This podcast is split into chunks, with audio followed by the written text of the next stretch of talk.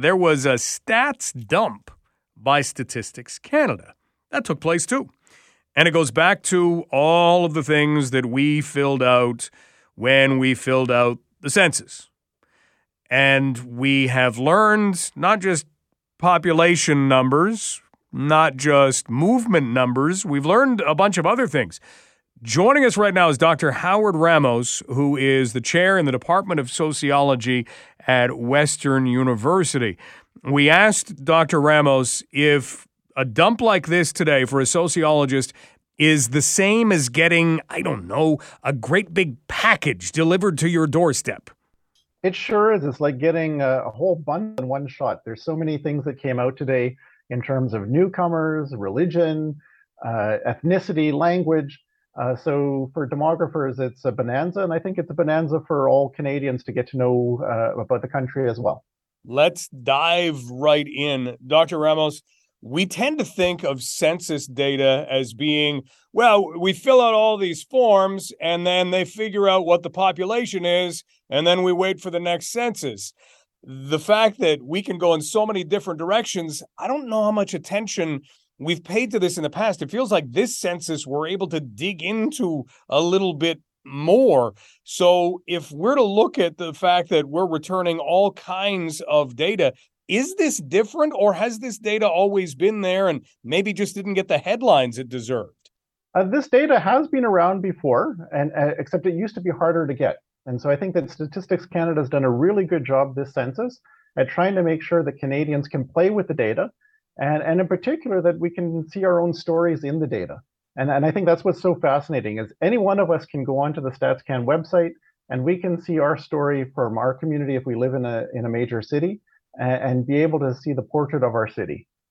We'll get to London specifically in just a moment, but let's go really big picture here. Let's go across Canada and talk about what we know about newcomers to Canada based on this data. What do we see?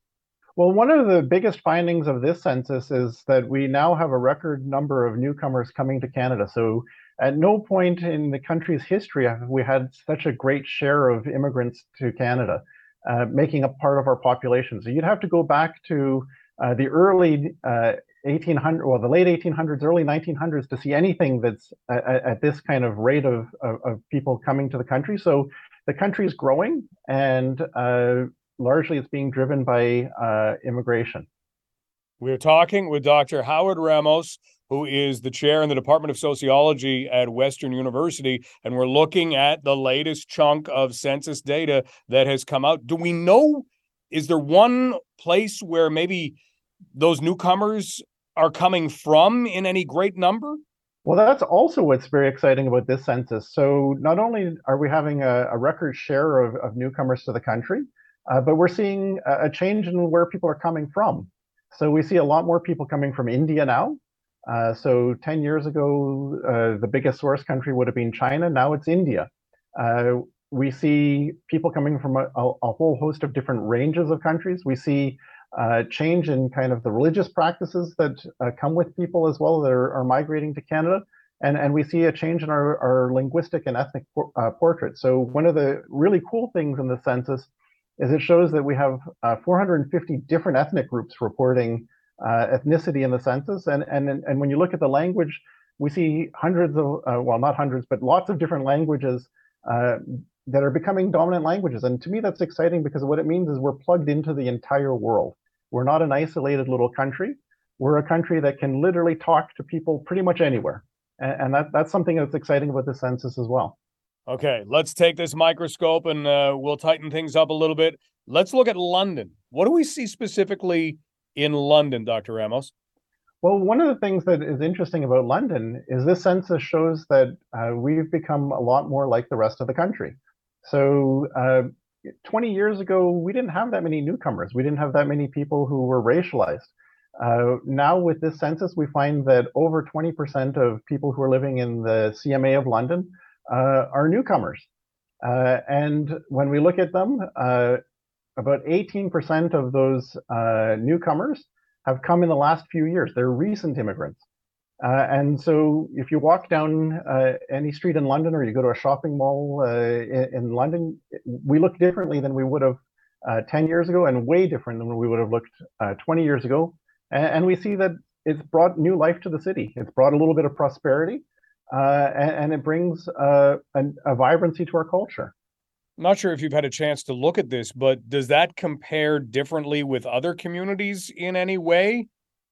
Well, we, we certainly aren't Toronto, uh, where the share is much greater, uh, but we do look like other major cities at this point. And uh, so we're very comparable in that way. We're, we're different, though, compared to some of the more rural areas in southwestern Ontario, and, we're becoming a major hub. Uh, in fact, what I think that uh, this really il- illustrates something that's really unique about London is we're small enough, big enough. Uh, we have that kind of Goldilocks. You know, as I often joke to people, we're big enough to have a, a symphony, but too small to have an affair.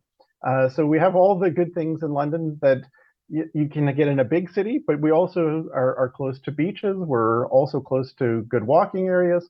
And I think that that's part of what's attracting some of the newcomers to the city. And they're also bringing this vibrancy that's also changing the demographic portrait of our city. So when you look at the newcomers who are coming, we see that of the recent newcomers, uh, 19% are from India, uh, 17% would have been from Syria. So as, as, a community, we received a lot of Syrian refugees. Uh, we see more people coming from the Americas, so Latin America, more people from Africa. Uh, so this is really exciting for, for a city. It, it shows that we have some vibrancy. We're talking right now about the latest release of census data with Dr. Howard Ramos, who is the chair in sociology at Western University. And Dr. Ramos, this always goes back to something that we heard when the Memorial Cup was held in 2005 here in London. You had people coming from Kelowna. And in Kelowna, you walk out, you can pick a pear off a tree, you can pick a peach off a tree, you can golf 12 months of the year. And yet, people from Kelowna were saying, I can't believe, number one, how beautiful this area is and how much there is to do here. We're not a secret anymore, obviously. Well, and we shouldn't keep it a secret. Uh, you know, the, the, the vibrancy of the city really means that we shouldn't keep it a secret, and and, and it's good to see that people from around the world are are, are also realizing that. And uh, you know, I think that, that that's good for the city in the next few years. Uh, now, some of the things that come with it, uh, growth, is also being mindful of what it means to have a new population. Uh, and so it means that it, it, will put stress on our infrastructure. It'll mean that we need to be mindful of uh, what makes us attractive, which is being a little bit more affordable than other places in uh, southern Ontario. So making sure that we have that affordability uh, still in check. Um, you know, so this is one of the things that also comes. So you know, there's a lot of opportunity, but we also have to make sure that we can sustain that opportunity. As a final note, how about you mentioned religion was included in this and some statistics on religion. What did that point to? Well, that's actually really fascinating. So, uh, almost 40% of people in the CMA of London report no religion. Uh, and so this is the highest numbers we would have seen, or the highest percentage we would have seen in any census. And uh, you know, so it, it, seems that people are moving away from uh, religion. But at the same time, of those who are practicing religion, we see a lot of uh, new religions popping up. And so we see more people practicing uh, Islam, we see more Hinduism, more Sikhism, uh, and a whole range of other religions. And that makes sense given that we have newcomers coming from regions where these religions are practiced. Uh, so this also is an interesting story in the census as well. Dr. Ramos, thank you for helping us to break it down because you've just taken hundreds of pages and turned them into just minutes for us. So we really appreciate you doing that. Oh, my pleasure. And, uh, you know, I can easily geek out on these numbers. we'll do it again. Have a great afternoon. Thank you. Take care. Dr. Howard Ramos, chair in the Department of Sociology at Western University.